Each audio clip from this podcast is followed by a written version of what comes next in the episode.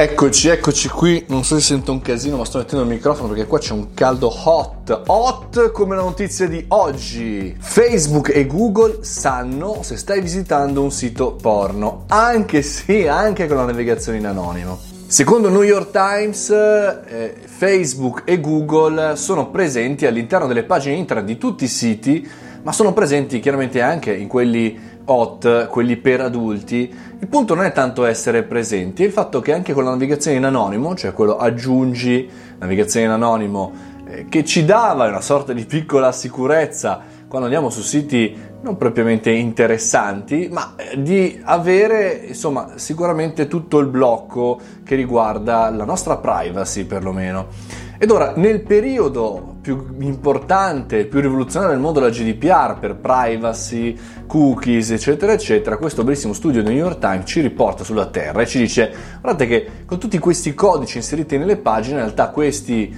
queste aziende, Google e Facebook in particolare, eh, conoscerebbero, conoscono, insomma, il condizionale d'obbligo, ma mettiamolo per chiaro, appunto perché eh, l'analisi New York Times è abbastanza raffinata, che stai visitando o hai visitato un sito porno. Nel dettaglio i ricercatori di Microsoft e dell'Università della Pennsylvania hanno analizzato 22.484 siti eh, pornografici trovando uno strumento che si chiama WebX-Ray, sicuramente i più tecnologici lo conoscono e hanno identificato insomma il tracciamento di terze parti. Vi lascio chiaramente all'interno dei commenti tutti i dati. Uno di questi però ci tenevo a leggerlo, i risultati indicano che il monitoraggio è endemico su siti web di pornografia.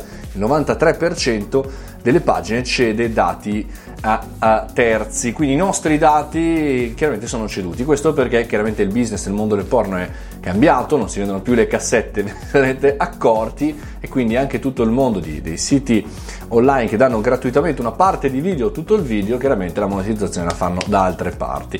Detto questo si apre tutta una serie di ragionamenti sul perché, il per come, se è pericoloso o meno questo dato.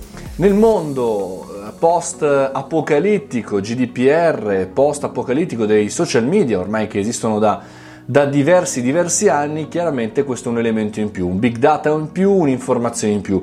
Non soltanto per andare a scovare eh, quelli diciamo, più diciamo, attenti eh, al mondo del porno, ma anche per capire le abitudini, anche per capire eh, i, le tempistiche, anche perché bisogna prendersi un momento appunto per guardare, almeno che non le guardi in ufficio.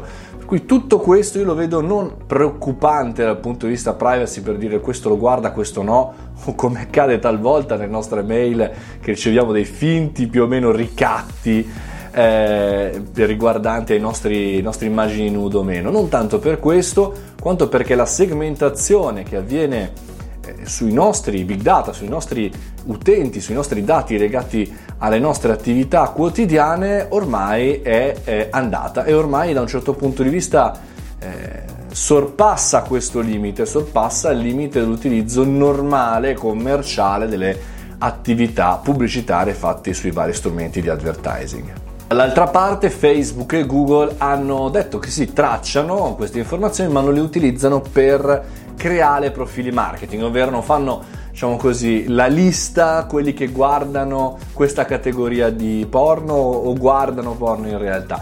Credo che questo podcast non mi passerà, per la volta che dico questa parola chiaramente, aia, vengo cassato. Insomma, facciamoci un'idea, commentate in questo video eh, secondo quello che capite e ragionate in qualche maniera, come la pensate su questo argomento molto molto scottante perché chiaramente un futuro sempre più prossimo riguarderà non soltanto le attività digitali ma anche quelle offline che facciamo, anche quello che facciamo con le altre persone. Perché? Perché chiaramente abbiamo i nostri eh, home assistant all'interno delle nostre case, Alexa e Google eccetera eccetera, per cui non soltanto le ricerche, non soltanto i video hot, ma anche quello che sente il nostro dispositivo di ascolto con cui chiacchieriamo e sente anche quando chiaramente non chiacchieriamo quando facciamo altro, anche di hot.